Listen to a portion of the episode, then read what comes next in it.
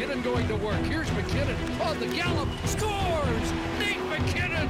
Game tie! Oh my, what a save! Holy mackerel, what a save! Grab the 18 for a cross-check! A magyar válogatott ismét az elitbe jutott, a Colorado Avalanche már a playoff második körében várja a leendő ellenfelét, a címvédő a kiesés szélén, és érlelődik az első kör legnagyobb meglepetése is. Sziasztok, ez a Crosscheck Podcast 48. adása Jani Szabolcsal és velem Kerek Istvánnal, és hát vágjunk is bele, mert egyébként is lett volna bőven téma az NHL rájátszásának kapcsán, de a magyar válogatott szereplése miatt mindenképpen úgy illik, hogyha most kicsit szokatlan módon, de hazai vizekre is evezünk, úgyhogy Szabi, átadom neked a szót, mert velem ellentétben te kim voltál Jubianában, egészen pontosan a románok elleni mérkőzést tekintetted meg a helyszínen. Nyilván ennek olyan nagyon nagy tétje már nem volt, mert korábban eldölt az, hogy a magyar válogatott az utolsó napi eredményektől teljesen függetlenül ott lehet jövőre az átcsoportban, de milyen volt ennek tükrében a hangulat kint Szlovéniában? Szia Isti, köszöntöm a hallgatókat ismét. Hát igen, nem így volt tervezve egyébként, hogy, hogy csak egy mérkőzésre megyünk ki. Jó lett volna, hogyha, ott lesz, hogyha kimegyünk az egész hétre, hétvégére, de erre sajnos nem jutott idő, úgyhogy azután, hogy mégis tudtunk egy, egy napot szorítani, testvéremmel megvettük a jegyet még akkor, amikor megvet, megvertük a litvánokat, így akkor még lett volna tétje, de ugye szombaton a litvánok győzedelmeskedtek így. Hát egy egészen bizarr módon, mert ilyet még sohasem éltünk át, hogy, hogy így uh, jutunk fel, ugye a legutóbb 7 éve sikerült ez Krakóba, ott egy picivel nagyobb volt a katarzis, de hát ez így is fantasztikus volt. Uh, látni ismét a srácokat, uh, hallani a szurkolókat, engem egy nagyon picit meglepett a szlovén létesítmény, de ettől függetlenül volt egy, volt egy ilyen picit talán nosztalgikus hangulata úgy az egésznek, és hát, és hát az, hogy amikor megérkeztünk Jubjanába, ugye mi még ott nem igazán tudtuk, hogy merre kell menni, én soha nem voltam még ott, de som se, de azonnal láttuk a magyar mezes embereket, mindenki köszönt az utcán, mindenki jó hangulatban volt, szóval tényleg ez, ez egy ilyen, ez egy nagyon új és nagyon furcsa élmény volt, ugye, ahhoz vagyunk szokva, hogy már rögtön az első nap után mindenki remeg, és már számolgat, meg az első harmad után, hogy mi lehet, rengeteg dráma volt, amiből nagyon rosszul jött ki a magyar válogatott leginkább otthon, és így meg emlékszem azokra az időkre, amikor nekünk még bőven volt hátra legalább két meccs, de már a mi meccseinken arról beszélgettek a akkori kommentátorok, hogy az aktuális ellenfél már feljutott, nekik már nincs tét, és hogy ezt átélni úgy, hogy most mi vagyunk ezen az oldalon, ez tényleg nagyon furcsa volt. A meccsen is uh, zseniális volt a hangulat, annak ellenére, hogy a meccsképe az nem feltétlenül ezt kellett volna, hogy produkálja, de hát itt már tényleg csak az ünneplésről volt szó, és utána is fantasztikus volt a hangulat. Talán azt éreztem, hogy hogy picit már a többiek megfáradtak, amit hát nem csodálok, mert szerintem a legtöbb szurkoló kim volt egész héten. Igen, egyébként ez a két szünnapos hét, ez szerintem szurkolói szempontból is nagyon rossz, és szerintem játékos szempontból is rossz, hiszen belegondolsz, nincsen meg az az ideális ritmus egy ilyen világbajnokságnak akkor, hogyha kettő szünnap van közte.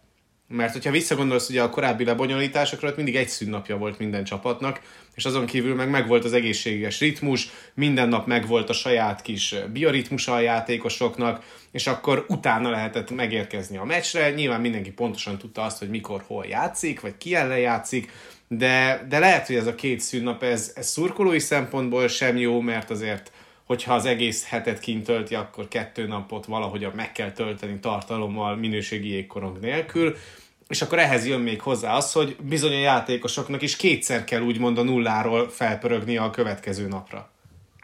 Igen, ráadásul úgy, hogy rögtön az első napon maximálisan kellett pörögni a válogatottnak. Korea volt az ellenfél, ugye akkor még úgy tűnt, hogy az volt szerintem az első az latolgatás az erőviszonyok között, hogy, hogy mindenképpen azt a meccset kell hozni. Litvániával szerintem olyan sok mindenki nem számolt.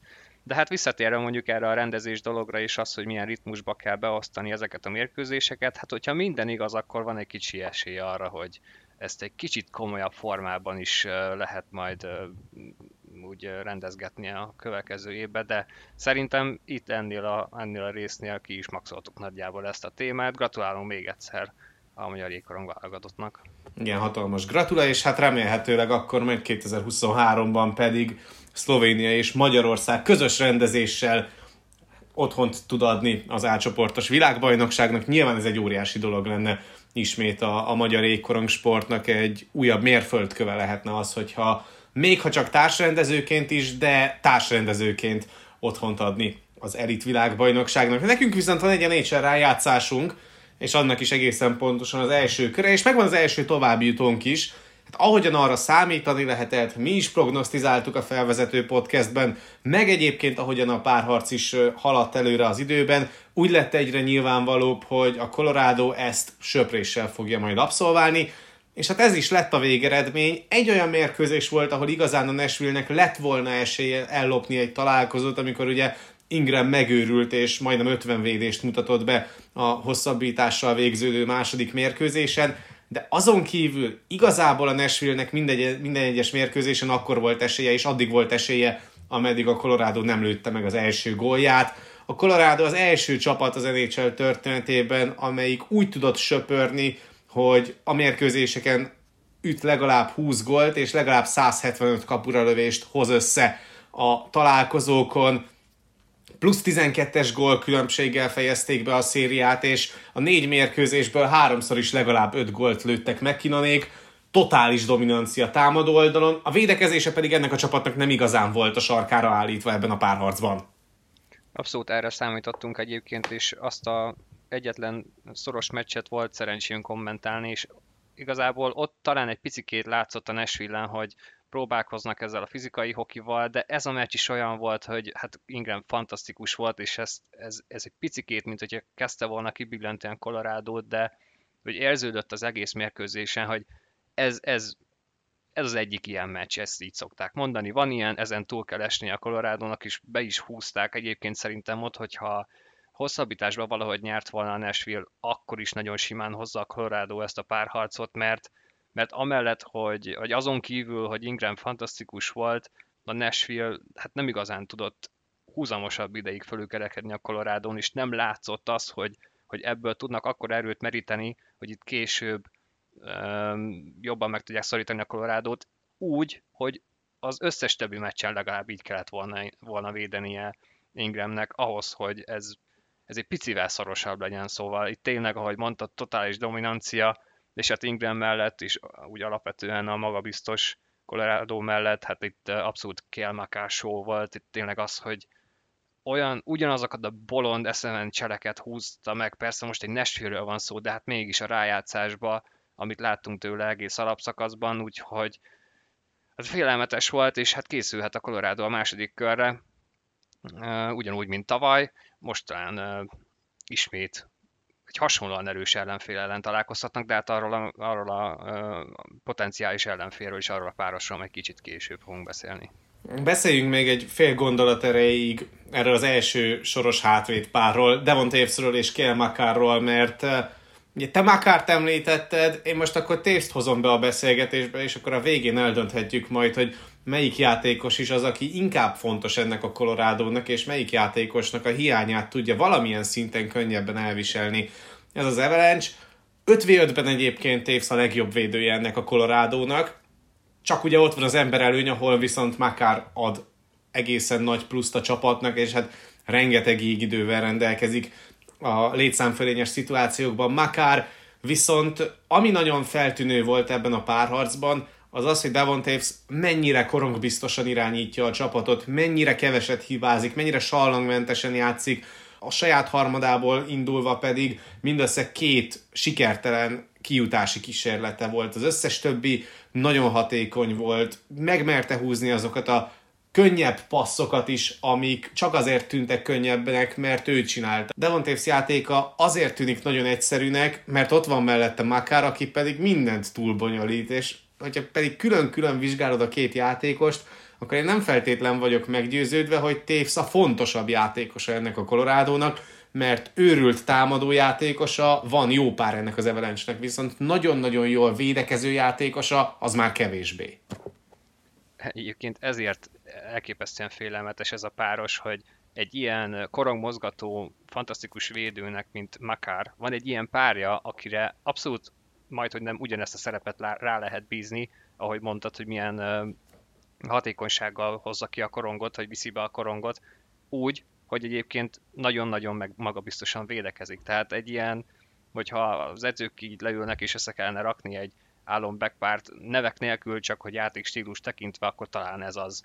És nincs szüksége tévznek arra, hogy fizikális hokit is játszon, amikor ennyire korongbiztosak és ennyire nagy százalékban náluk van a korong, és tudják is, hogy náluk lesz a korong, és ezért is van az, hogy, hogy akár bármit megtehet, mert tudja, hogy ott van mellett egy ilyen magabiztos tévz, úgyhogy kíváncsi vagyok, hogy lesz-e bárki, mondjuk maradjunk csak nyugatnál, akik ki fogják mozgatni ezt a két srácot, vagy valahogy kibillenteni ebből a magabiztosságból, mert szerintem itt ez a legfontosabb, hogy a colorado itt kell megtörni magabiztosságban, mert az, az egekben van.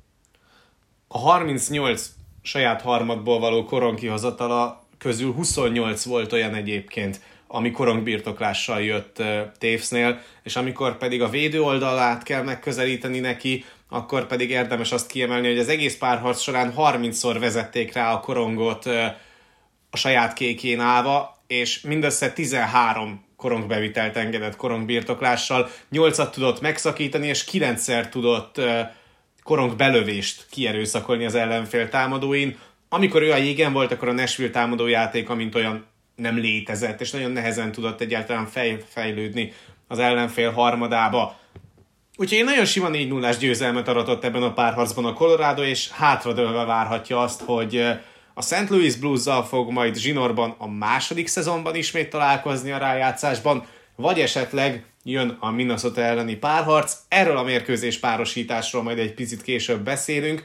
Most viszont akkor kezdjük el azokat a mérkőzéseket kibeszélni, ahol már lejátszották az ötödik találkozókat is a párharcban, mert hogy az a helyzet, hogy a rájátszás első mérkőzés napján kialakított négy párosítás egyaránt kettő-kettővel fordult az ötödik mérkőzésre, és hát értelemszerűen három-kettő is mind a négy párosításnak az állása, amelyekről most beszélni fogunk.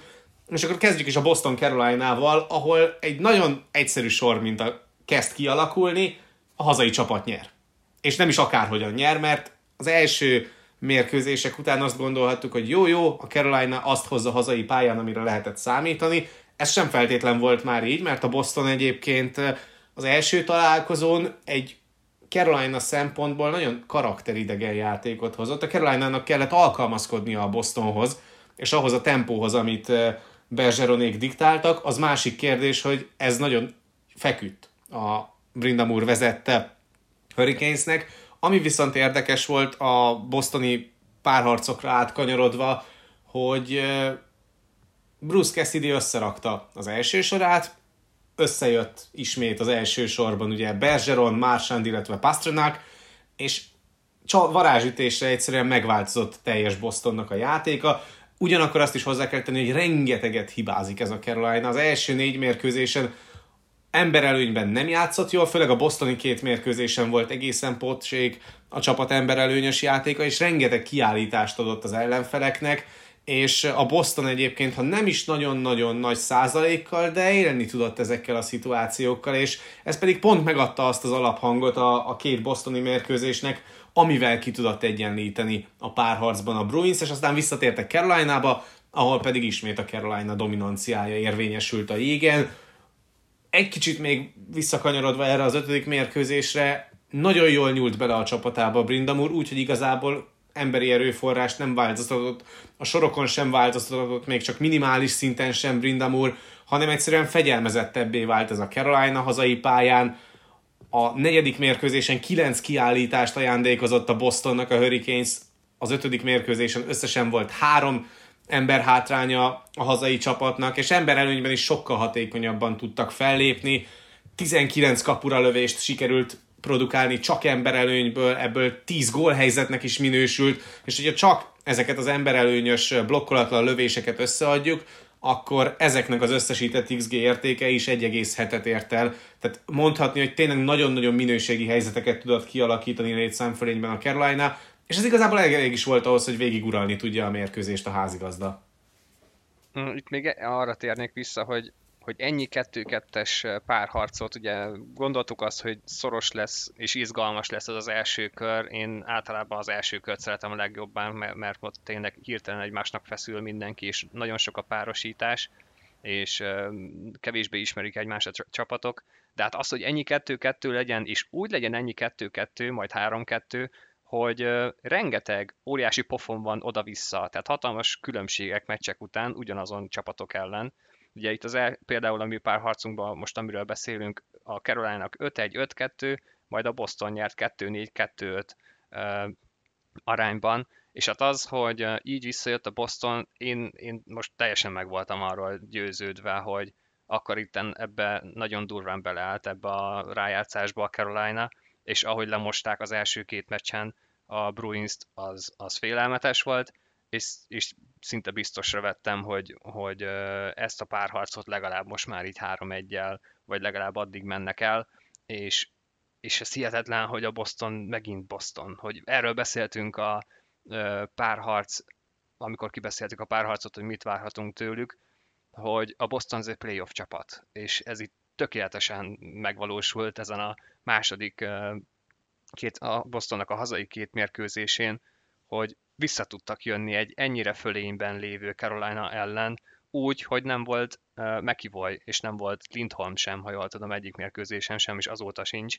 Szóval ez, hogy ekkora erő van bennük, az valami félelmetes. Persze ez kellett az, hogy, hogy Cassidy összerakta a Bostonnak az első sorát, és hát mit ad Isten, azonnal működött viszont mégiscsak fel tudott állni a Carolina. Ez egyébként sok párosításra jellemző, hogy, hogy, hogy nagyobb verés után is tud, tud mindig reagálni a másik csapat. Egyedül tényleg a Pittsburgh párharc, még az a Colorado párharcán kívül, ahol ez, ahol ez nem történt meg.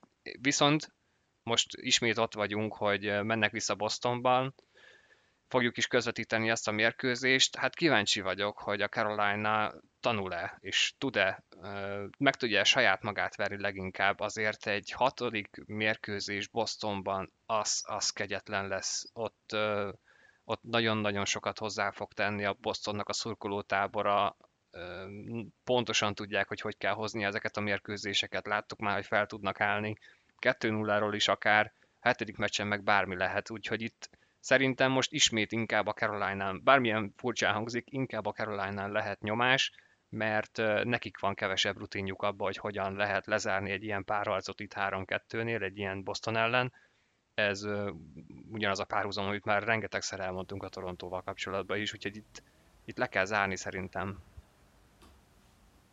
Amin gondolkodtam még ezzel a párharccal kapcsolatban, az az, hogy lehet, hogy a humán erőforrás nem nagyon váltogatta Brindamur, de az az ember érzése így öt mérkőzéses mintán, hogy Brindamur csak a saját feje után tud menni, de hogy előre gondolkodni nem tud. És ez nagyon jól látszik egyébként azzal kapcsolatban, ahogyan például Ahóék is játszanak. Ahó egészen más szintet hoz, ahogyan az Ahó féle sor is, akkor, amikor hazai pályán játszik, meg amikor idegenben nyilván adja magát, amikor a Boston válaszolhat az utolsó játékmegszakításos cserére, akkor Bergeronék érkeznek Ahóék ellen, és nyilván ezt a párharcot Bergeronék dominálják, Mársándal, illetve Pastranákkal is, de igazából csak Bergeron és Mársand játékát érdemes ebből a szempontból vizsgálni, míg egyébként hazai pályán pedig annyira jól tudja tehermentesíteni a játékosait Brindamur azzal, hogy például folyamatosan a bosztoni második sorra cseréli rá Ahóékat, hogy Ahóéknak védekezésben sem kell annyira megfeszülni ahhoz, hogy le tudják nullázni a Taylor Hall féle sort, cserébe viszont támadásban sokkal, de sokkal többet tudnak hozzátenni, mint az idegenbeli mérkőzéseken, és valahol majd egyébként az lesz a kulcsa ennek a párharcnak a hatodik mérkőzésen, hogy lesz-e több olyan cseréje is Brindamurnak, amikor el tudja kerülni azt, hogy mondjuk a csere elejétől fogva ne Bergeronék védekezzenek Áhóékon. Mert hogyha Bergeron és Áhó találkozik egymással a égen, vagy éppen az a két sor egymás ellen, akkor 10-ből 9 a Boston fogja nyerni azt a cserét, ezt az egész széria mintája mutatja, és ezt kell majd valahogyan ellensúlyozni a Brindamurnak. Én nem feltétlen vagyok biztos abban, hogy ezt sikerül megtennie. Nem véletlen, hogy a két bostoni mérkőzésen milyen győzelmeket tudott aratni a Boston a égen, illetve a cserepadon egyaránt. ez nagyon-nagyon hétmeccses párharcnak ígérkezik, és nagyon is annak tűnik így most már az ötödik mérkőzésre visszautalva, és már csak azért is, mert amit láttunk egyik oldalon, azt ugyanúgy le tudja koppintani a másik csapat a másik oldalon, és amikor az egyik csapat nyer, akkor a másiknak sok köze nincs a meccshez. És pont ezek azok a párharcok, ahol lekegyek szépen három hazai győzelem, három hazai győzelem, és aztán a végén összeeresztik őket a hetedik mérkőzésre. Én nem vagyok abban biztos, hogy például, hogyha ez a párharc elmegy hetedik meccsig, akkor ott egy nagyon-nagyon fej-fej melletti szoros párharcot látunk, hanem szerintem ott ugyanúgy egy nagyon-nagyon nagy arányú győzelmet tud majd aratni egyik, illetve másik csapat, aki éppen nyert. Tehát én nem gondolom azt, hogy a párharcnak a dinamikáját egészen megváltoztatná egy hetedik meccs, mert a Boston egyébként már a hatodik meccset is úgy fogja kezelni, mint hogy egy hetedik meccs lenne, a Carolina pedig hát nem tudom, hogy egy hetedik mérkőzésen mit fog tudni hozni, mert, mert párharcot lezárni annyira hatékonyan nem tud. Ezt ugye már láttuk tavaly a Nashville ellen is, hiszen a Nashville, Nashville-t is el kellett volna rakni a alsó hangon négy vagy öt mérkőzésen ennek a Carolina-nak, aztán elment egészen hat meccsig a párharc, a Tampa Bay ellen szintén szenvedtek, főleg azokon a mérkőzéseken, amiken uh, már a párharc illetve a pályaelőny megvédése volt a cél, illetve az életben maradás a párharcon belül, ezek sem feltétlenültek, és akkor arról nem is beszéltünk, ami Brindamur csapatánál mindenképpen fontos, és ebben a párharcban már többször is előjött, az az, hogy mennyire tud fegyelmezett maradni ez a csapat. Én nem tudom elképzelni azt, hogy egy ugyanilyen fegyelmezett játékot még egyszer ebben a szériában lássunk a Carolina-tól, mint most az ötödik A Boston meccsen. mindent, mindent meg fog tenni azért, hogy ez ne így legyen. És ez az a hatalmas különbség, és én is azt gondolom, hogy itt a utolsó két meccsen itt lehet egy nagy különbség, ez a Brindamur Cassidy párharc, mert ebben elképesztően dörzsölt, hát mind a Boston, mind pedig Cassidy és én biztos vagyok abban, hogy minden meg fog tenni a Boston minden áron azért, hogy, hogy ne engedhesse meg, és ne maradhasson fegyelmezett a Carolina. Nagyon érdekes lesz, én, én szerintem is elmegy hétig, mint ahogy itt ezekből a 2-3-okból nagyon sok.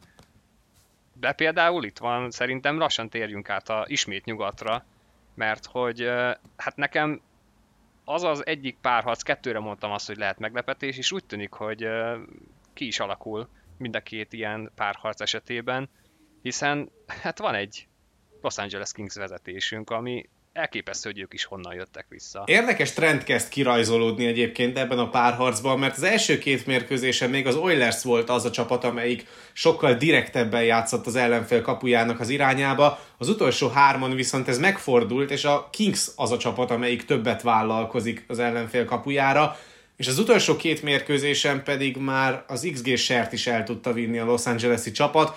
A negyedik mérkőzésen a minőségi gólhelyzetek arányának mindössze a 46%-át tudta kialakítani az Oilers, míg az ötödik mérkőzésen az XG share csak 33% volt az Oilers neve mellett, úgyhogy abszolút dominanciát mutat egyébként ezen a téren a Kings, ami nagyon-nagyon furcsa látva például a harmadik mérkőzésnek a a tendenciáját. Ott ugye megpróbálta azt a Kings vezetőedzője, hogy, hogy McDavidre két jól védekező centert állít folyamatosan, és nem tartott ki mondjuk amellett, hogy jó, akkor Kopitár védekezzen folyamatosan McDavid ellen, és Dano pedig Dreisaitl ellen menjen a jégren, hanem folyamatosan rotálta azt, hogy hol Kopitár, hol Dano, nyilván McDavid mind a két játékost le tudta dominálni, mert sokkal ideálisabb egy ilyen forgatókönyv meg Davidnek, mint mondjuk, hogyha ugyanazzal a játékossal szemben kellene végig küzdenie az egész mérkőzésen, és ami még nagyon-nagyon erős ezzel a párharccal kapcsolatban, hogy lehet, hogy az Oilers 21-15-re vezeti a gól különbséget ebben a párharcban, de hogyha ezt lecsökkentjük az 5 az 5 elleni játékra, akkor azt látjuk, hogy 11-11 az állás.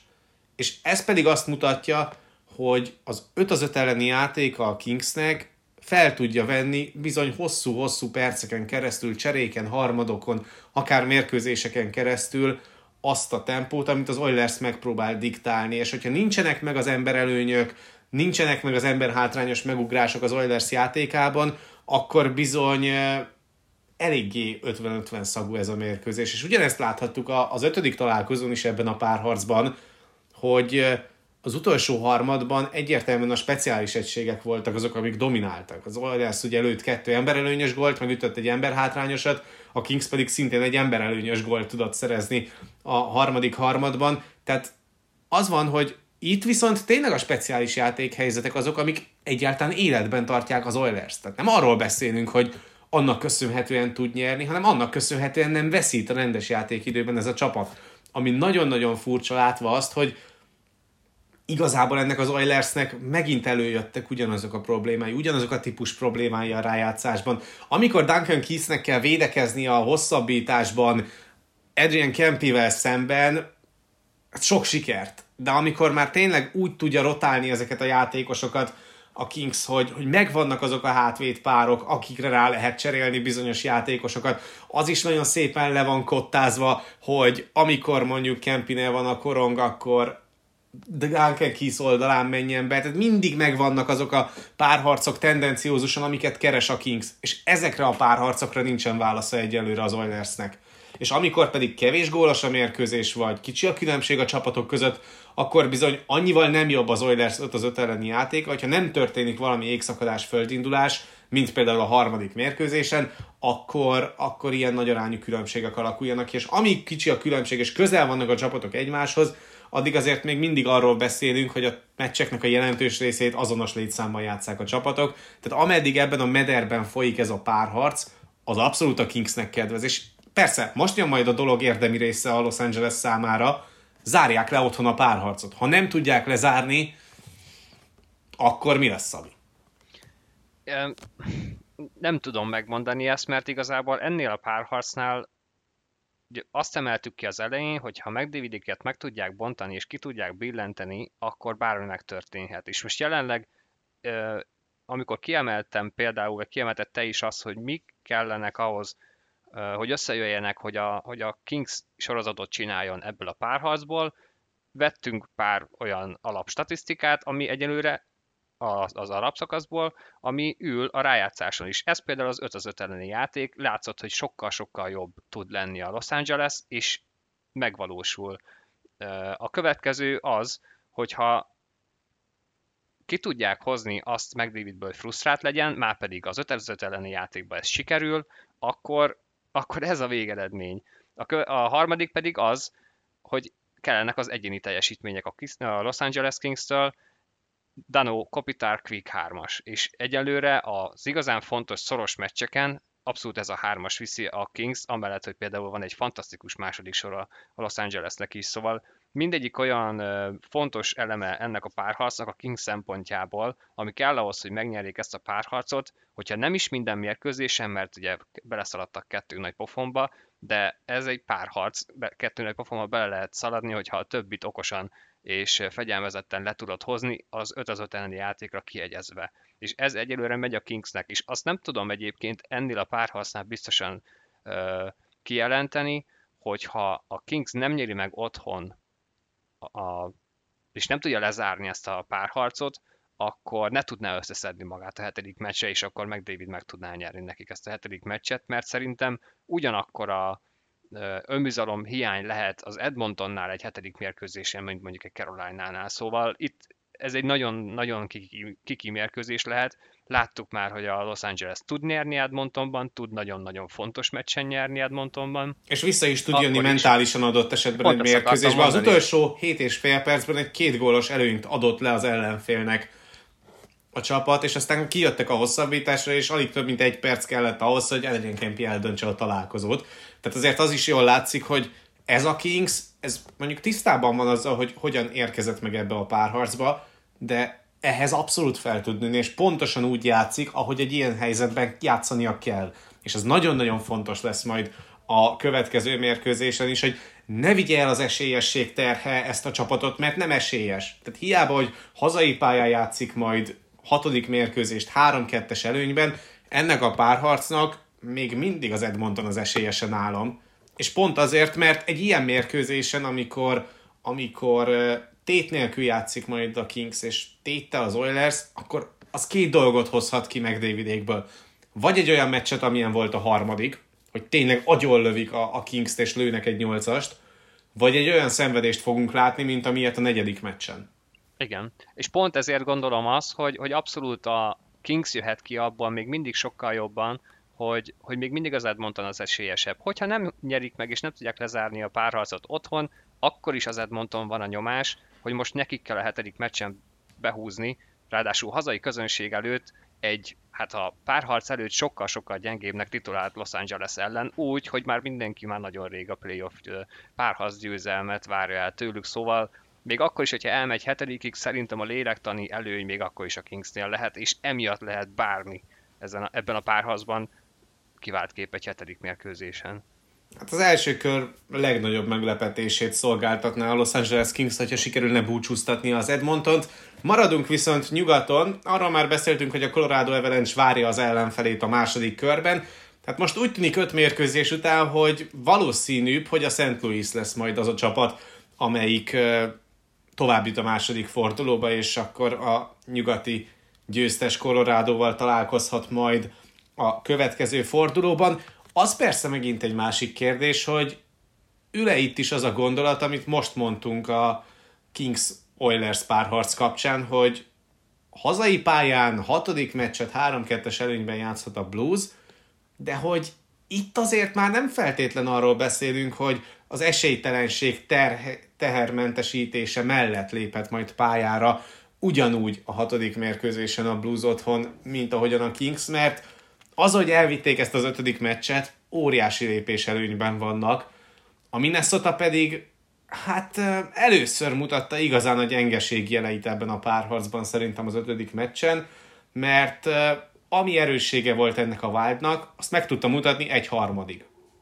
Utána viszont a második harmad közepétől a St. Louis talált egy gólt, és az egyből megváltoztatta a mérkőzésnek a ritmusát. Tényleg a semmiből tudott szád gólt lőni, és azzal lett ugye kettő-kettő és a harmadik harmad elején meg egyszerűen elrontottak egy védekezést, abból kapták a harmadik gólt, és aztán meg jött uh, Tarasenko-nak az egyéni megmozdulása, amikor kilőtte a, a bal felsőt a kapuvas segítségével, tehát, és ugye a két gól között alig telt el másfél perc, tehát nagyon gyorsan lerendezte igazából a, a mérkőzésnek az érdemi részét a Blues, már csak azért is, mert ez a Wild nem tudott megújulni. Ez a Wild, ez most összerakta az ember előnyét, ami a párharc korábbi részében pocsékul működött, 17 per 2, vagy tehát 2 per 17 volt a Wild ember előnyben a szériában az első négy meccsen. Most úgy kezdtek, hogy kettőből kettő, és azon kívül nem volt ember előnye a csapatnak. Én azt érzem itt ebben a párharcban, hogy ezt harangoztuk be úgy, mint leginkább hetedik meccses párharc, de most, hogyha ismét a lélektanát próbálom vizsgálni úgy, mint igazából mindegyik párharcnál, akkor viszont most azt mondom, hogy a Blues van óriási fölényben. Megcsinálta azt tavaly a Wild, hogy elvitte hetedik meccsig azt a párharcot, ami, ami ugyanúgy az egyik legjobb párharca volt a um, tavalyi rájátszásnak, viszont van egy hatalmas különbség, akkor hatodik meccsen otthon játszottak, és hetedik meccsen nem sikerült végül idegenben kiütni a Vegas-t. Csak most az a helyzet, hogy egy két ilyen, hát nem azt mondom, hogy sima, a gólokban sima, de aztán végül uh, lélektani fölényben sima blues győzelem után idegenben behúzni a, a hatodik mérkőzést, hát nem lesz egyszerű dolga a Vájdnak. Ha viszont mégis sikerül, akkor ugye otthon lehetne hetedik meccsen győzni, de, de én, én azt érzem, hogy minthogyha, és amit is erre kanyarodok vissza, amit te mondtál, hogy nem tud megújulni a Vájd, és ez annak a következménye is lehet, hogy, borzasztóan mély ez a blues, és ezt is kiemeltük velük kapcsolatban. Ha mondjuk ebben a párharcban pont, hogy nem jön elő a bluesnak a mélysége.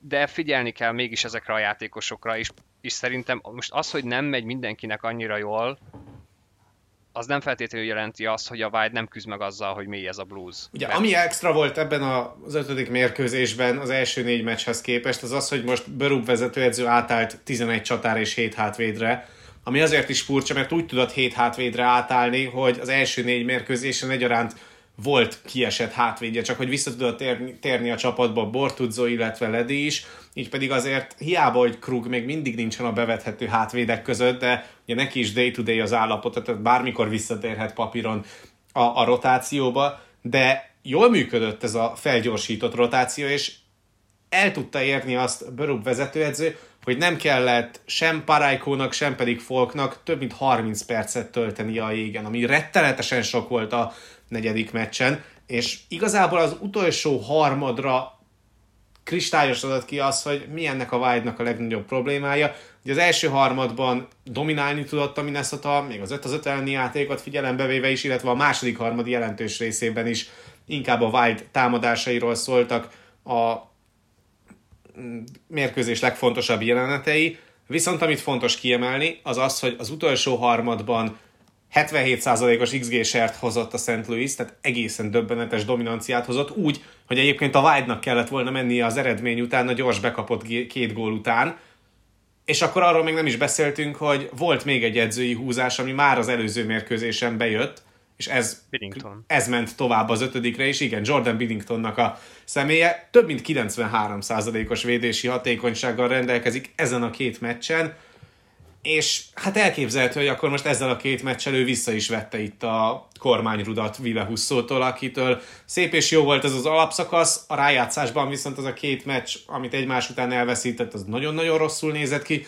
Binnington pedig úgy védett, és olyan magabiztosság sugárzott róla az egész meccsen, ahogyan kijött egy-egy az egy elleni szituációra, volt olyan, hogy Kaprizov vezette rá egyedül a korongot, és majdnem a kör közepén állt Binnington, és ott védett.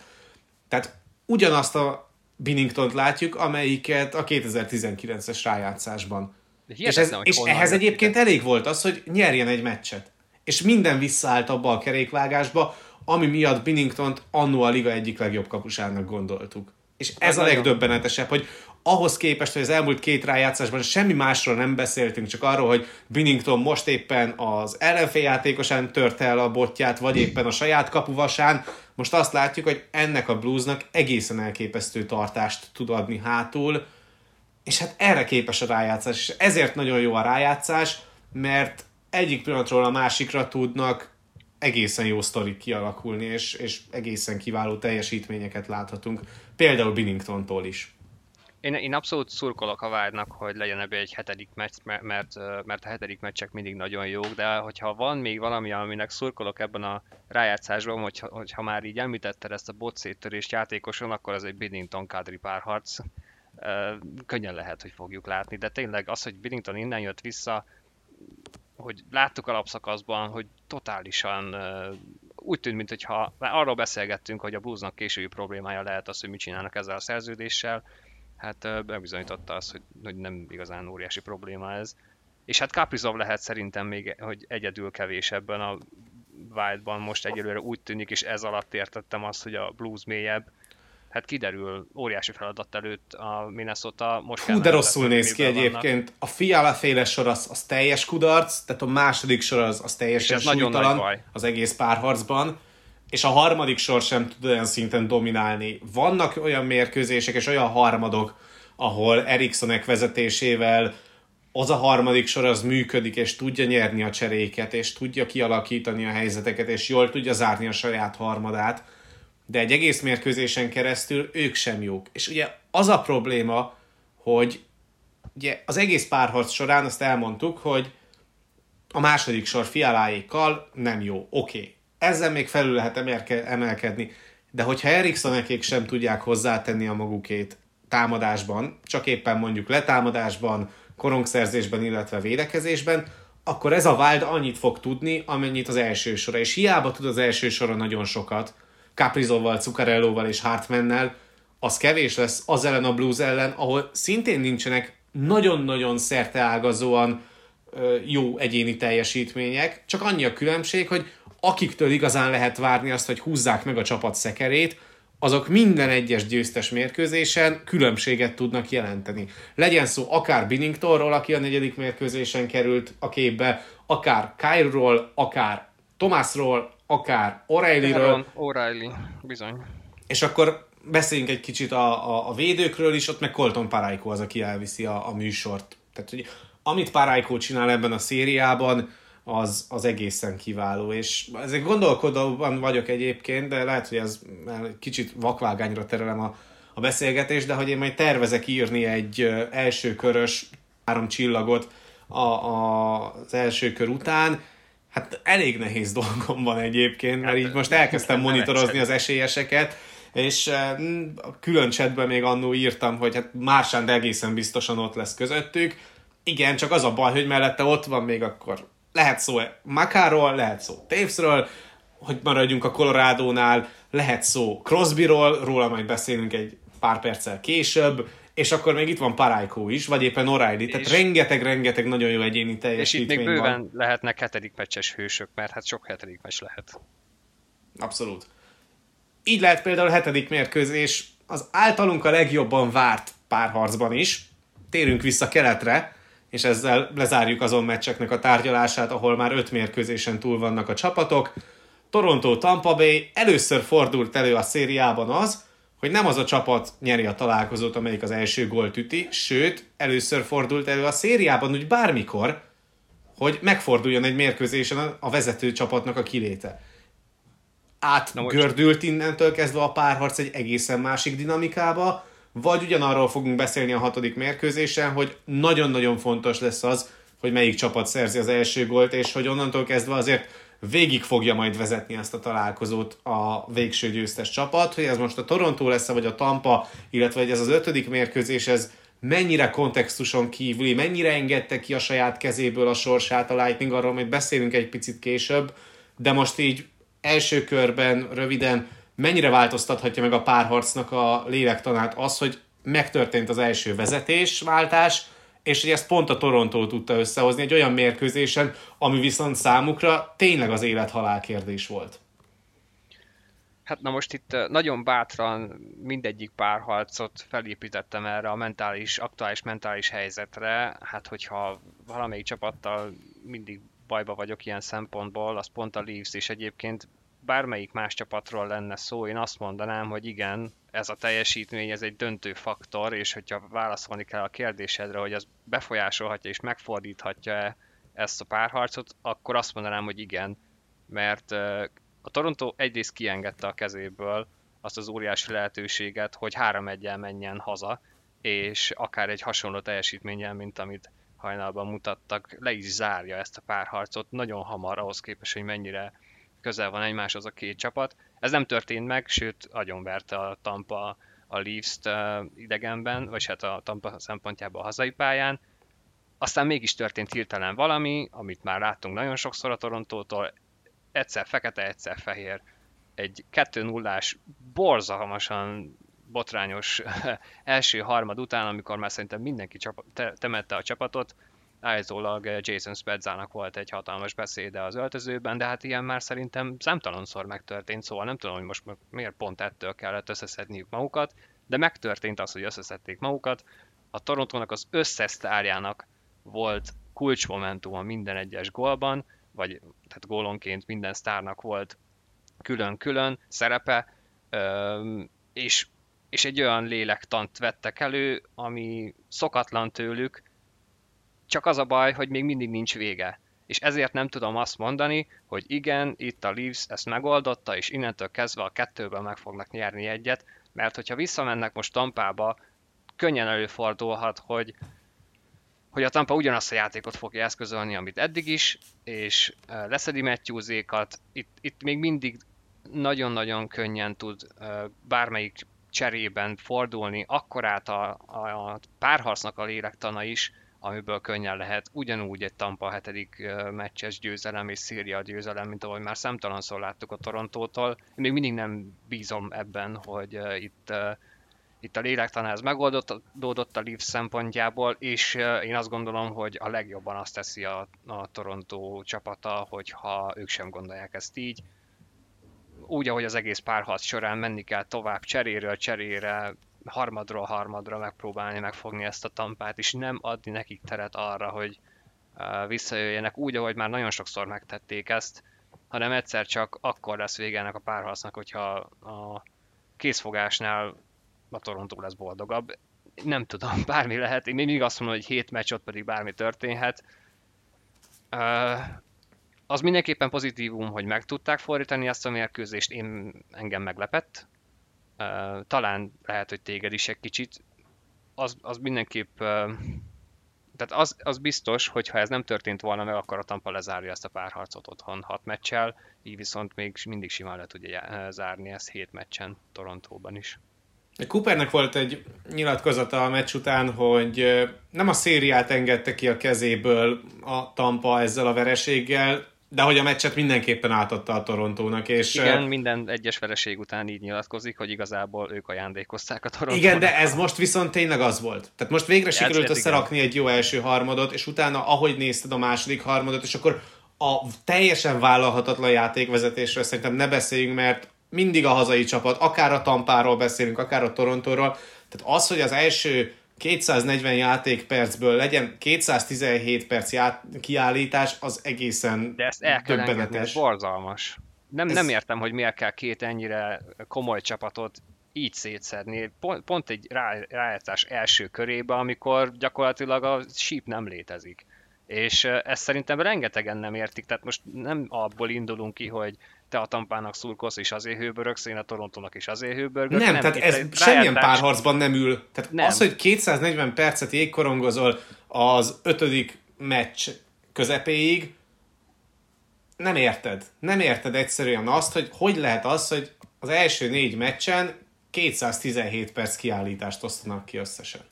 Nem érted. Nem érted. És, és azt sem érted, hogy miért jó ez, kinek jó ez összeadod az összes többi párharcot, akkor jön ki kb. ugyanennyi perc kiállítás. És persze, nyilván azért benne van az, hogy ez a párharc, ez, ez nem egy elsőkörös párharcnak való párharc, és igazából most jönnek már elő azok a, a játékvezetői trükkök, amikkel majd lehet megfogni egy-egy mérkőzést a rájátszás későbbi szakaszában, de én egyelőre nagyon-nagyon rossznak tartom ezt az irányt, amerre tart ez a meccs, és ja és nem gondolom azt, hogy ez mondjuk megváltozna az utolsó két találkozóra, vagy az utolsó találkozóra, és akkor maradjunk csak a, a hatodik mérkőzés távlatában. Amit mindenképpen érdemes kiemelni, az az, hogy tényleg amit a Tampa csinált védekezésben, az, az egészen minősíthetetlen volt, hogy kétszer is elkövette ugyanazt a hibát szinte, tehát a 4 a 4 elleni játéknál négyen mentek a korongosra, és rájönnek gyakorlatilag bármire lett volna ideje, az másik kérdés, hogy ő egyből előtte, de hogy nagyon magabiztosan tudta felverni a, a, a léc alá azt a lövést, amivel ugye ki tudott egyenlíteni végül a harmadik harmad elején, és akkor arról is beszélni kell, hogy McDonald nagyon-nagyon lehet szeretni a védekező munkája miatt, de a semleges harmadban ő ne vállaljon korongvezetést a palánk irányába, mert akkor egyszerűen ő neki már nincsen meg a sebessége ahhoz, hogy visszaérjen a, a backcheckkel, és ez volt az, ami igazán kiütközött a győztes gólnál, és meg kell dicsérni mindenképpen Mitch Marnert, aki egészen okos volt, és nem arról van szó, hogy az a lövés az egy óriási védés lett volna Vasilevskitől, nem, nem Marner azt egy pasztnak szánta Matthewsnak. Igen. Tökéletesen olvasta a szándékát Vasilevskinek, hogy hogyan akar védeni, pontosan tudta azt, hogy hol fog érkezni Matthews, és egy gyakorlatilag Matthews ütőjére került a korong, aki onnan nem hibázott, és akkor egy picit vegyük elő Vasilevskit is, aki nyilván elkényeztette az NHL rajongókat, illetve a Tampa szurkolókat az elmúlt években. Ebben a rájátszásban egyelőre mélyen a saját szintje alatt ez, teljesít ez Andrei Vasilevski. Ez, ez lehet a Torontónak az érdeme, vagy egész egyszerűen elfáradt? Mm, szerintem ez nem a Torontó érdeme, mert annyira nem lő hatékonyan a Torontó. Tehát, hogy... Viszont nem lő annyira hatékonyan a Toronto, egyszerűen én azt érzem, hogy, hogy Vasilevski az, aki, akinek lehet, hogy ez most sok. És nem feltétlen csak azért, mert mert itt most egy első körös párharc van egy nagyon-nagyon jó csapat ellen, hanem én most behoznék egy olyan dolgot, amit egy picit szerintem elfelejtünk az előző két évvel kapcsolatban, és aztán ígérem, utána én ezt a párharcot lezárom, és utána mehetünk a, a maradék három párharcunkra, de hogy igazából Vasilevskit te láttad igazán jól védeni rájátszásban olyan mérkőzésen, ahol telt ház van? Mert egyébként nem. Hiszen a buborékos rájátszás az teljes zárt kapuk mögött zajlott, és tavaly is a rájátszásnak a jelentős része azért jó esetben félházas stadionok előtt. És egészen más a hangulata a playoffnak akkor, hogyha mondjuk egy 20 ezeres torontói csarnokban védesz, mint amikor egy 10 ezeres Montrealiban. És akkor most direkt hozom a tavalyi Stanley döntőt, meg a mostani első kört, hogy azért érezzük a rájátszás rangjának a vagy éppen a párharcnak a rangjának a mértékét és a két párharc rang közötti minőség különbséget egészen más, és szerintem egy picit azért ehhez is vissza kell szokni a játékosoknak, és nyilván vannak olyan csapatok, ahol ezt könnyebben megugorják, vannak olyanok, ahol nehezebbek, ennyire nem akarok részletesen belemenni, de szerintem ez is egy komoly tényező, főleg kapusoknál. Ez érdekes lehet ez a gondolat, és erre könnyen lehet, hogy vissza fogunk még térni, mert én meg azt mondom erre, hogy uh, ugye félelmetes rekordja van mind Vasilevskinek, mind pedig a Tampának akkor, hogyha le kell zárni egy párharcot, és akkor is, hogyha a vereség után kell nyerni, ugye ez most meg fog, megtörténhet hazai égen, viszont egymással ellentétbe kerül az, hogy mennyire jó párharc lezárásnál Vasilevski, viszont a hetedik meccs, hogyha ez megtörténik, akkor a már említett brutális torontói telt ház előtt fog megtörténni, ami egyébként szerintem egyelőre rengeteget ad a Leafsnek a hazai jég, és erre most egy kicsit büszke vagyok, mert eddig ilyet még nem is igazán láttam a Leafs otthonában. Úgyhogy ez biztos, hogy sokat számít. Kíváncsi vagyok, hogy ez végül ennek mi lesz a vége. Én szerintem elmegy hetedik meccsig. Ezt én is el tudom képzelni, és hogy aztán ott mi lesz. Hát, ez Reméljük a kedvenc bírósportások tényleg fogják hagyni azt a meccset. Engem, engem nem érdekel, hogy, hogy lesznek-e bírói Nem, megint, lesz majd, megint lesz majd egy olyan csapat, amelyikből kilenc játékost állítanak ki kapásból, és akkor utána rakják össze. Ugye, hogyha visszagondolsz, akkor ott a negyedik mérkőzésen is ugyanez volt a helyzet, csak ott éppen a Torontót sújtották nyolcszor kiállítással. Tehát az oda-vissza, abszolút. Nem, nem értem, hogy ez egyébként miért jó, de nyilván ez nem a mi tisztünk ezt eldönteni.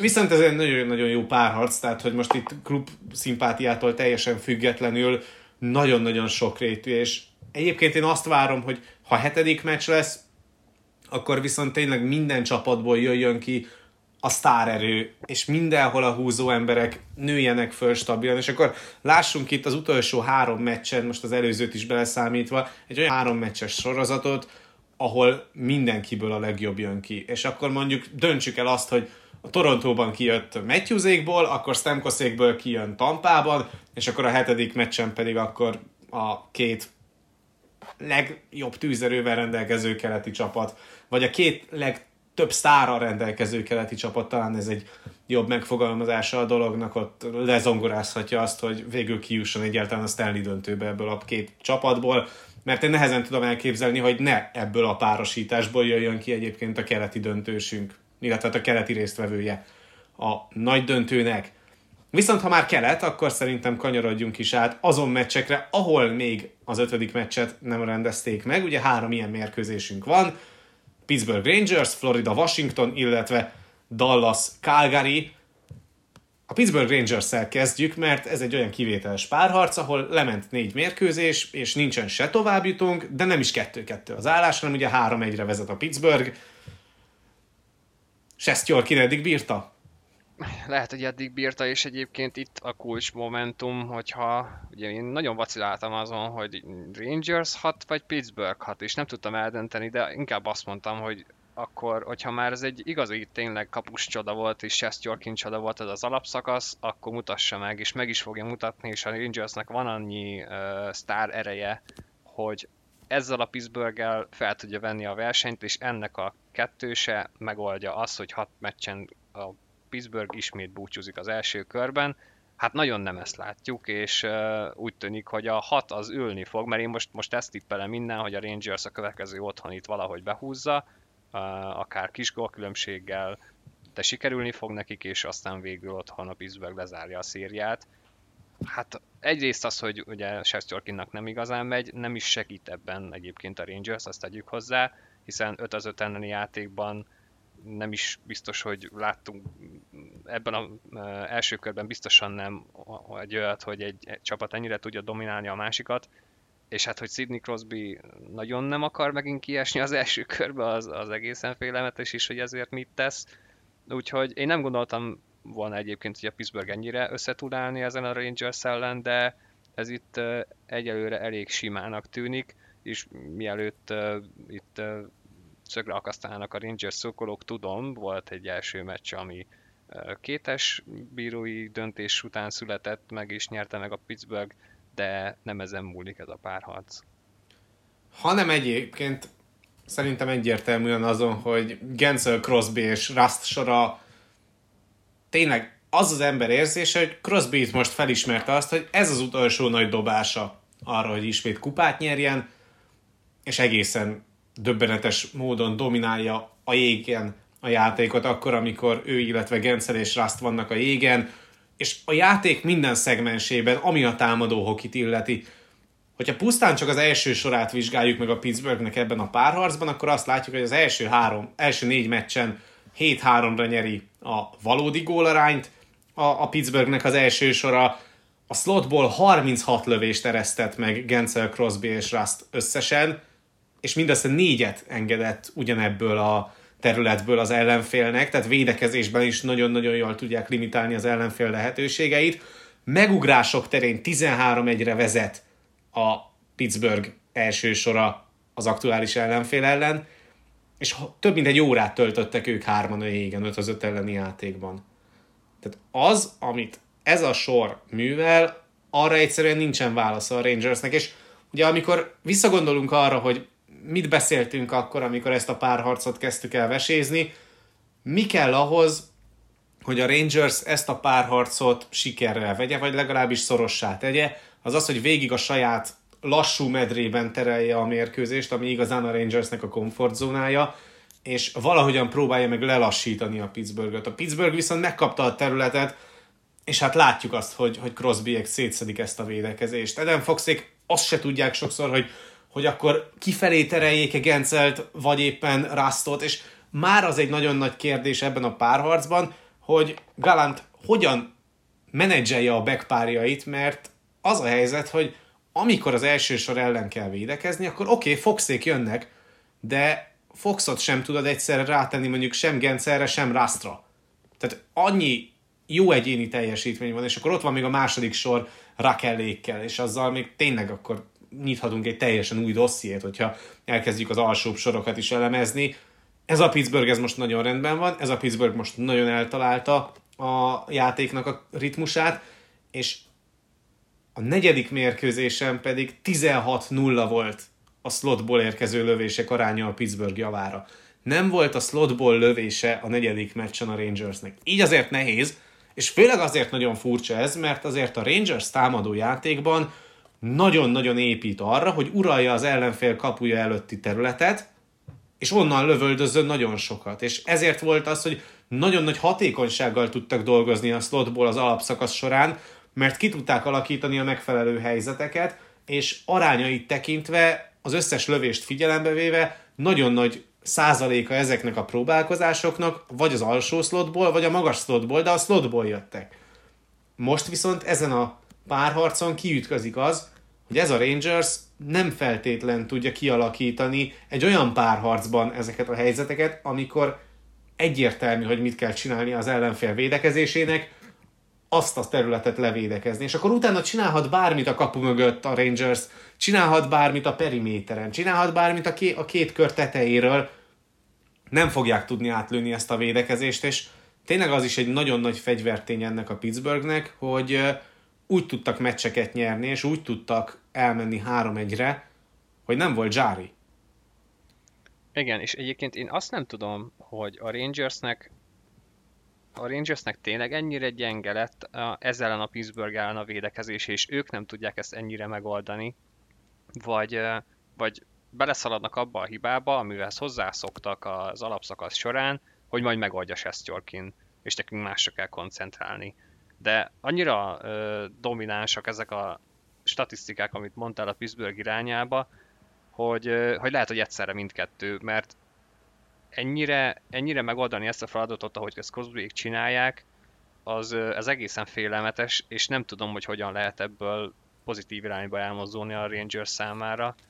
Ez viszont gondot okozhat a későbbiekben is, mert ez nem feltétlenül csak a rutin, persze fel lehet rakni Foxékat állandóan, meg, meg neki még lesz tapasztalata. De nem lehet 30 nem... percet játszatni egy hátvédet. És a St. Louisnál az egy kényszerszülte helyzet volt. Tavaly a Montrealnál az egy kényszerszülte helyzet volt, hogy ilyen 30 perces jégidőkkel játszottak játékosok, de mondjuk a Montrealnál csak a rájátszás utolsó két körében jött ez össze, amikor már teljesen elfogytak, és látszódott az, hogy a harmadik hátvédpár az teljesen súlytalan és fenntarthatatlan a jégen.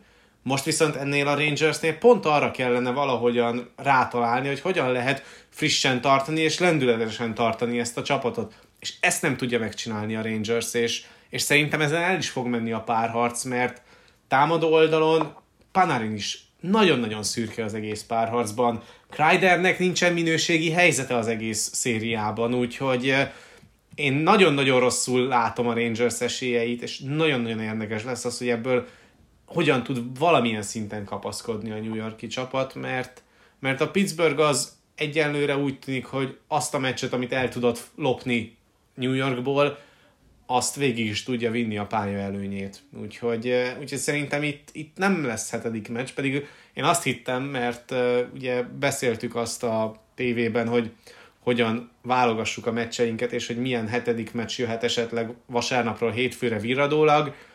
Kettő egynél még azt gondoltam, hogy ez a párharc ez simán elmehet addig, hogyha a Rangers talál valamit, de ez a Rangers nem talál semmit. Csak a korongot a saját kapujában az utóbbi vagy mérkőzéseken. Ha, vagy ha mégis innentől kezdve nagyon, tehát ugye végig, végig arról beszéltünk már ebbe az adásba is sok párharc során, hogy újítani kell, mindig újítani kell, egy-egy vereség után is valamit elő kell húzni a, a, az adott vereséget szenvedő csapatnak az edzőjének, de hát itt, és azok nem feltétlenül világmegváltó dolgok, de pont annyi, hogy a következőn válaszolni tud a csapat. Itt viszont, itt viszont akkora újítás kellene a Rangers számára, nem mondom azt, hogy lehetetlen, de hát nem nagyon látjuk azt innen, hogy az hogyan lehetne meg, megtenni. És nem, vagy, vagy, hogy a Florida lehet. viszont a rangers szemben tudott újítani, és amennyire rosszul nézett ki ez a csapat az előző vereségek során a Washington ellen, hát végül sikerült kiegyenlítenie és visszavenni a pálya előnyét. De hát egyelőre még mindig sokkal kevesebbet kapunk ettől a Panthers-től, mint amit uh, vártunk volna tőlük, vagy éppen úgy is meg lehet fordítani a történetet, hogy sokkal többet kapunk a Washingtontól elsősorban védekezésben, mint amit vártunk tőlük. És akkor arról ne is beszéljünk, hogy a világ legegyszerűbb rejtéjét miért nem tudja egy NHL csapat sem megoldani 2005 óta. Tehát az, hogy még mindig ott tartunk, hogy Ovecskire nem marad ember-ember előnyben a kapás oldalon, vagy öt az öt elleni szituációban sem, az döbbenet. És amelyik csapat ezt egyébként benézi 2022-ben, az meg is érdemli, hogy kiessen a Washington ellen.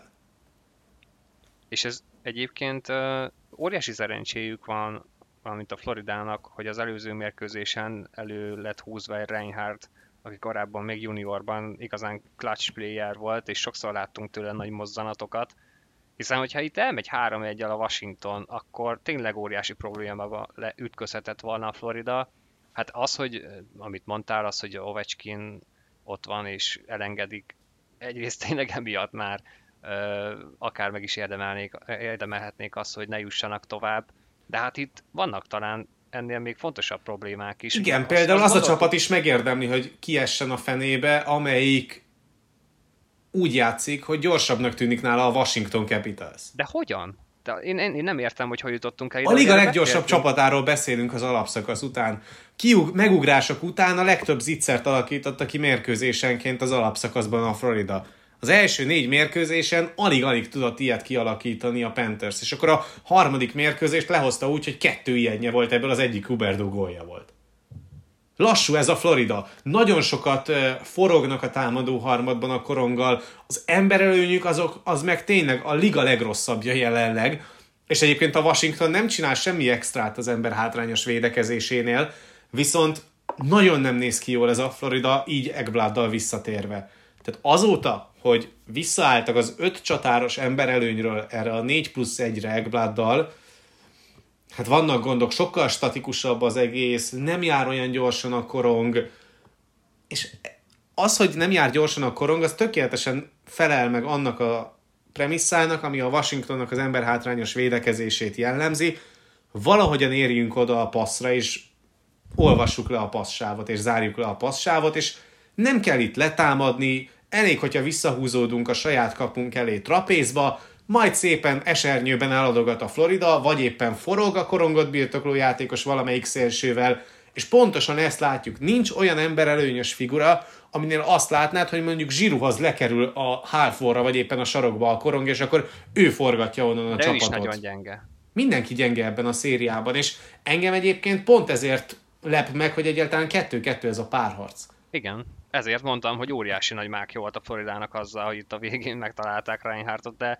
és látod, minden egyes első, minden évben, minden egyes első körben van egy olyan párharc, ahol az egyik fél totál érthetetlen. Mert itt, hogyha végignézzük a párharcokat, ugye mondjuk volt kettő, ahol én személy szerint mondtam, hogy lehet meglepetés, például a Dallas uh, Calgary párharc és az Edmonton Los Angeles párharc, de mind a kettőnél megvolt az oka annak, hogy mitől lehet ez meglepetés. Tehát láttad azt az ellenfél játékába, hogy ez megvalósulhat, és akkor, akkor okozhatnak egy szoros uh, Itt párharcot. nem, itt ez De nem itt volt. Nem, itt nem itt volt. abszolút egy teljesen felborult pályát láthattál. Egyesével végigmentél minden szegmensen, akár És mikroszegmensen. Azt hoztad ki, hogy a Florida jobb ebben a párharcban. És azt látod, hogy amit tapasztaltál az alapszakaszban, tehát nem is arról van szó, hogy megnézed a fejlett statisztikai mutatókat, és akkor abból ki lehet hozni azt, hogy ez a Washington azért jobb, mint a valóság. Nem. A szemteszt alapján is teljesen egyértelmű volt az alapszakaszban az, hogy ez a Florida, ez örülni fog annak, hogyha megkapja a liga egyik leglassabb csapatát. És borul az egész. És borul az egész, mert Peter Laviolette összerakta ezt a csapatot, és nagyon jól ismerte fel azt Laviolette, nyilván ezért ő a Washington Capitals vezetőedzője, meg oly sok korábbi NHL csapatnak a vezetőedzője, amelyeket hát igen nagy sikerre is tudott vinni annó.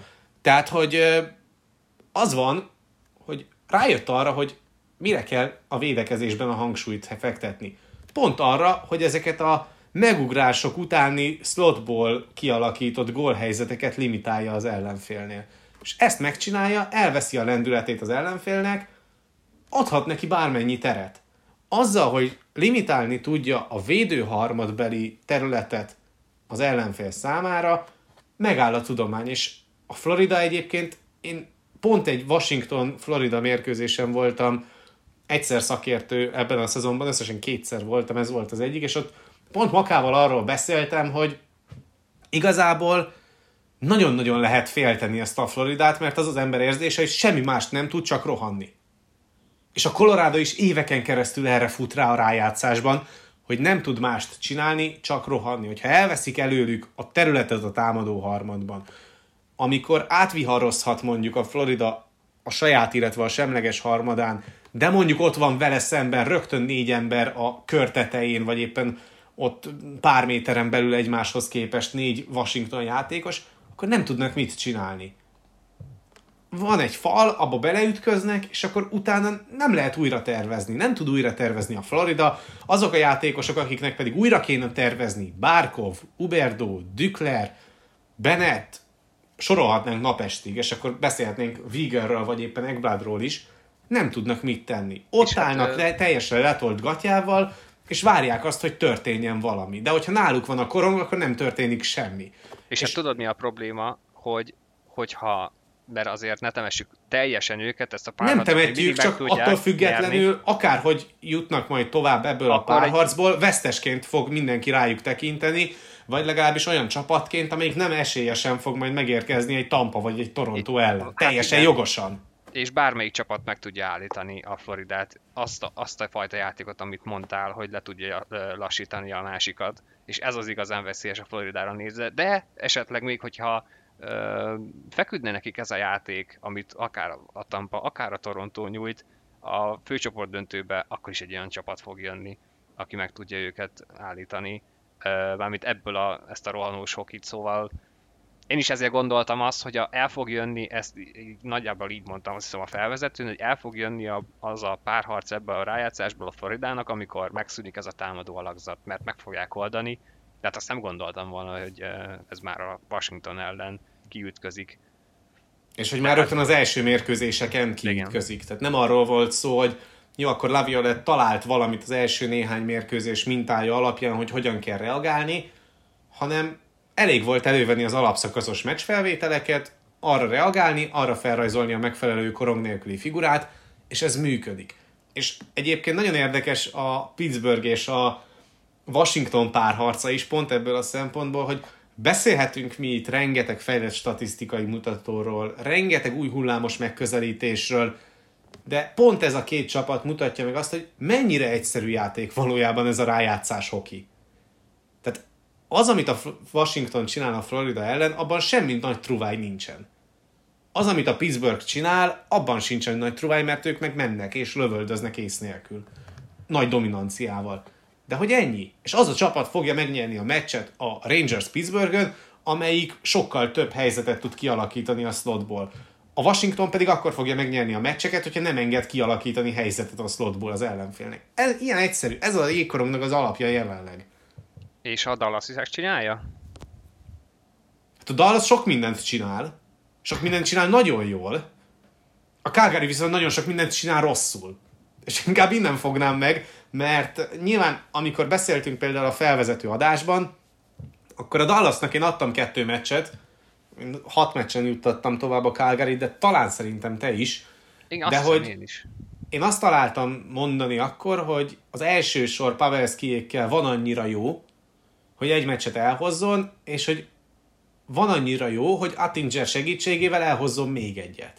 Hát pontosan ez a helyzet. Tehát az első négy mérkőzésen a két Dallas által megnyert találkozón pontosan ugyanez volt a helyzet. Egyen Pavelskiék az első soros támadójátékukkal hozták az extrát, aztán pedig jött az a történet, hogy Attinger is megmutatta azt, hogy gyerekek, lehet rám számítani, és nagyon-nagyon magabiztosan, és nagyon-nagyon jól szállt be ebbe a rájátszásba Jake Attinger.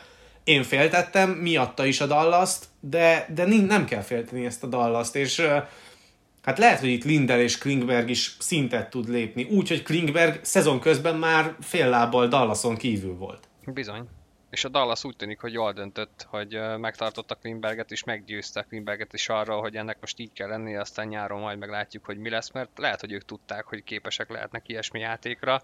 Dallas egyedül azt sajnálhatja, hogyha már jöttek azok a meccsek, amit te is mondtál az említett kulcsfigurák miatt, akkor, hogy nem mentek el 3-1-re, mert egyébként ez a Flames szerintem volt olyan lelki állapotban, hogy ezt még akár meg is lehetett volna oldani hazai jégen. Ennek ellenére megszületett a calgary az a mérkőzése, amelyen a legtöbb gólt lőtték. Hát most mehetnek haza 2-2-vel oda-haza, ahol eddig szezonban, az alapszakaszban brutálisan jók voltak, mégis az első két meccsen egyetlen egy gólt ütöttek hazai égen. Nehéz elképzelni azt, hogy ez a párharc viszont hozzon egy olyan meccset, ahol van legalább 7 gól. Hát igen. Tehát ugye a calgary a lehetőségei el vannak véve, a Calgary top játékosai nem elég hatékonyak ahhoz, hogy ezt a kevés zicsert kihasználják, és akkor itt erősen lehet tekinteni Johnny Goodrow-ra, Matthew Kecsekre, illetve Elias Lindholmra, hogy hát nem erről volt szó az alapszakaszban, és nem lennék meglepve, hogyha a Sutter is felkérdezni a játékosait, hogy hát ezt így mégis hogyan. De egyébként nekem, ami nagyon-nagyon tetszik ezzel a dallas az az, hogy Rope Hintz, amit játszik kétirányú játékként, én ámulok és bámulok, és tudtam azt, meg lehetett látni azt, hogy Hintz erre a szezonra tovább fejlődött, és még elitebb játékos lett a kétirányú játékot figyelembe véve. De most már ott tartok, hogy ha és amennyiben ez a Dallas tudna még egy kört menni valahogyan, akkor lehet, hogy Rope Hintzről beszélnénk úgy idén, a kétirányú csatárnak a prototípusaként, mint Philip Danóról beszéltünk tavaly. És hát aki megérkezett a ligába, mint új ilyen szereplő, mert persze eddig is láttuk, hogy jó, de tényleg az, hogy ennyit javult, és ilyen szintre emelte a játékát. Egyébként az... a Dallas ezt nagyon jól csinálja, ahogyan beépíti a fiatalokat, és ahogyan ad egyre nagyobb-nagyobb felelősséget a játékosoknak, és, és akkor most egy picit visszakanyarodnék a Rangersre, hogy ugye mind a két csapat nagyon hasonlóan nagy fiatal prospect mederből meríthet. Mégiscsak arról van szó, hogy a Rangersnél nem látod, hogy ezek a játékosok előre lépnének. És a topik Mert mindenki megkapja az első soros lehetőséget, mindenki befürdik vele, az önbizalma aztán romokban van, és akkor utána nagyon-nagyon sok évbe telik, mire újra felépíted ezeket a játékosokat, és mondjuk ebből a szempontból Galant egy jó választás, tehát ő mondjuk pont az a vezetőedző lehet, aki vissza tudja építeni a Rangers játékosait, akik már korábban megégtek a csapatban a nagy felelősség alatt, de ezzel szemben a Dallas pedig nagyon okosan készítette elő ennek a beépítését a csapatba. Rope Hintz évről évre kapott egyre több jégidőt, és úgy lépett egyre feljebb és feljebb a hierarchiában, a negyedik sorból egészen most már az első sor centereként. Robertson már tavaly is nagyon-nagyon jól ment, de idén még több lehetőséget kap. Az, hogy szegény, illetve Ben is háttérbe tudott szorulni, és fel, belátta azt, hogy ők már nem elsősoros játékosok, és ugye tavaly emlékszünk arra, meg tavaly előtt is, hogy a Dallasnak az egyik meghatározó sora, sőt gyakorlatilag az első sora még a Tampa elleni Stanley döntőben is úgy nézett ki, hogy Radulov, Ben, Szegin.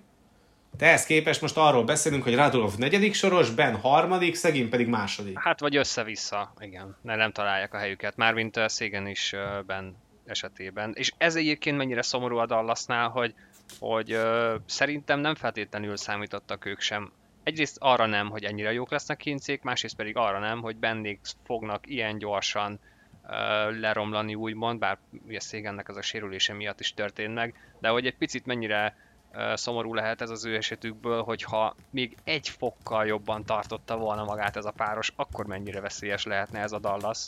Egy, ettől függetlenül egy rendkívül kellemetlen ellenfél, és hogyha sikerülne megvárni valahogy nekik ezt a calgary de már az is nagy szó, hogy ennyire megszorítják őket, mert hát kettő-kettő a párharc, hát a Colorado lehet, hogy később még tartana tőlük, még már addig el kellene jutni, de ezért lett volna szerintem jó, hogyha egy Colorado Dallas első párharccal kezdünk, de hát nem ezzel kezdtük, és a Calgary szomorkodik is emiatt. Igen, pedig egyébként papíron úgy nézett ki, hogy a Dallas egy kedvezőbb ellenfél lehet ennek a calgary aztán hát megváltozott a valóság villámgyorsan ebben a párharcban. Én nem tudom azt, hogy ebben a calgary mikor fog majd eljönni az a pillanat, amikor Sutter úgy dönt, hogy oké, okay, elég mélyek vagyunk ahhoz, hogy megrotáljuk a második és a harmadik sorunkat Manjapánékkal, Toffolival és a többi és a többi mert egyelőre nagyon egy síkú ez a Calgary, nagyon egyszerű hokit próbál játszani, nyilván azért, mert a bonyolult figurákat elveszi a Dallas a treppel, nagyon kellemetlen egyébként az a csapdázás, amit csinál a Dallas az egész és mérkőzésen és az egész láttuk párharcban. Alapszakaszban is, de az, hogy ezt rájátszásban is most így sikerült csinálniuk, az, az már tényleg mesteri. És így azért nehéz lesz majd találni valamit a calgary és én egyébként még mindig úgy vagyok vele, hogy amint egyszer megtalálja, elég egy meccsre megtalálni a formát és a, a napi célzóvizet kecsakéknak, és jön egy olyan meccs, amikor tényleg megtörhetik Attingert, akkor onnantól kezdve azért ennek a Dallasnak jön az első igazán komoly erőpróba a párharcban, de ameddig ennyire szorosak tudnak lenni a meccsek, és ameddig ennyire 60 percen keresztül meccsben tud maradni az egyébként nála sokkal esélyesebb ellenfelével szemben ez a Stars, addig semmi oka nincsen arra Baunesnek, Hinznek, senkinek a csapatból, hogy uh, itt esélytelenebbként gondoljanak magukra, és emiatt szerintem az összes párharc közül, ahol kettő-kettő az állás, ugye ezt szerda este vesszük fel, amit most hallotok, de hogy emiatt azért én azt gondolom, hogy a kettő-kettes párharcok közül ez az, ami a leginkább elmehet hét meccsig, és még úgy is, hogy ide vesszük mondjuk már azokat a meccseket, amik mondjuk 3-2-vel állnak, mert szerintem ott is mindegyik párharccal kapcsolatban tudunk mondani egy igen komoly érvet amiatt, hogy el fog dőlni hat meccsen. Talán a Toronto az egyetlen kivétel, de azt az egész párharcot vegyük ki a kontextusból, mert azt a játékvezetők is Stanley döntőként kezelik, aztán olyan is időnként. De hogy ez a Calgary Dallas, ez egy nagyon sokrét, és szerintem ebben van még a legtöbb mert hogyha megnézzük az összes többi párharcot, ott már láttuk mindegyik csapatot nagyon jól játszani, vagy legalábbis úgy játszani, ami az igazán nagy erőssége, és ami igazán előjöhet egy hosszú rájátszás menetelés során, és amihez mindenképpen szükség van ahhoz, hogy meglegyen egy hosszú menetelés. A Starsnál és a Calgary-nál ezt még nem látod. Tehát nem volt még olyan mérkőzés, ahol mondjuk 60 percen keresztül a Dallas az összes erényét meg tudta volna mutatni ugyanez igaz a tulajdon a Calgary-nál is. Azért az összes többi párharcban volt egy-egy olyan meccs, amikor az egyik csapatnak minden összejött, és akkor láttuk azt, hogy tényleg hol lehet a plafonja adott esetben egy párharcon belül.